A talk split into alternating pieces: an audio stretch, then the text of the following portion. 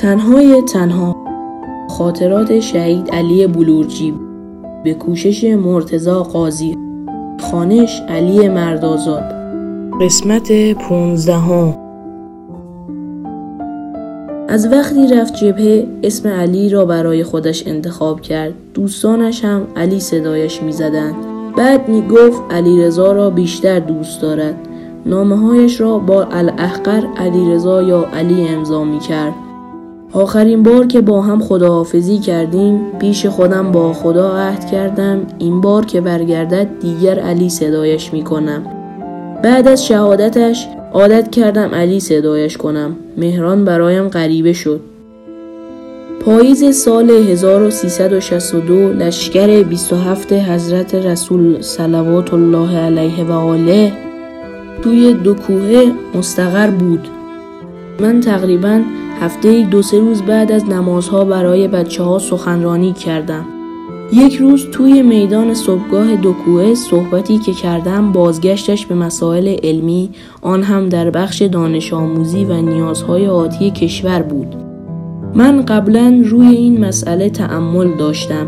به همت فرمانده لشکر گفته بودم که ای کاش در طول مدتی که ما در جبهه هستیم کارهای مفیدتری برای بچه رزمنده ها بکنیم. مثلا شش ماه توی دو کوه میمانیم و ده روز می‌خواهیم برویم برای عملیات. در این شش ماه همه 24 ساعت که رزم شمانه و آموزش نیست ما بیاییم در آموزش بچه ها ریاضی و فیزیک و ادبیات هم قرار بدهیم.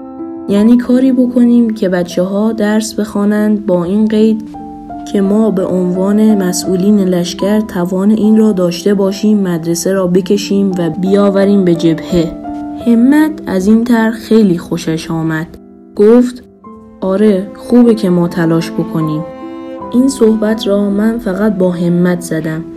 گفتم پس شما برو از طریق قرارگاه برای آوردن مدرسه به جبهه من هم برم با بچه ها صحبت کنم ترغیبشون کنم به این کار. همت گفت بسیار خوب. از آن به بعد کار من این بود ده تا سخنرانی که داشتم و حدیث میخواندم یکی از سخنرانی هایم را ربط می‌دادم به مسائل درس و بحث. آن روز اولین جلسه ای بود که می‌خواستم بحث درس خواندن بچه ها توی جبهه را شروع کنم.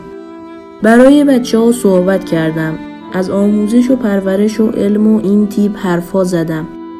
اینطور گفتم که ما اگر بی سواد بمانیم سمری نخواهد داشت. شما اگر زنده برگشتید و جنگ تمام شد به هر حال باید بروید این کشور را اداره کنید. لازمش درس خواندن و فهمیدن است.